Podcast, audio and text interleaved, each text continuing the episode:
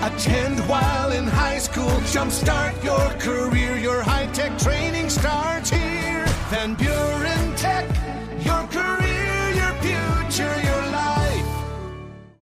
Paul Anbecker with That's Just Good News. Sharon Travers was on her way to her wedding in Aberdeen, Scotland, to exchange vows with her fiance, Martin Kelly.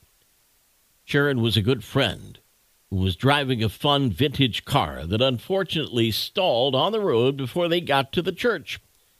Not surprisingly, panic set in. Sharon's friend hopped out of the car and flagged down the first passing car she saw.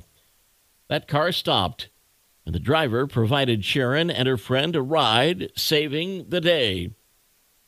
Following the rescue mission, Sharon couldn't contain her gratitude. She hugged her newfound hero thanking him profusely before dashing into the church. During all the excitement, Sharon forgot to ask the man's name.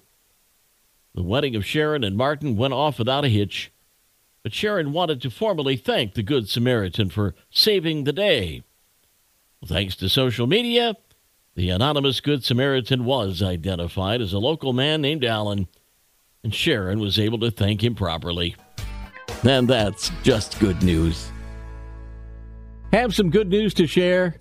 Email paul at wcsy.com and find podcasts of That's Just Good News on our social media, great podcasting outlets, and at wcsy.com.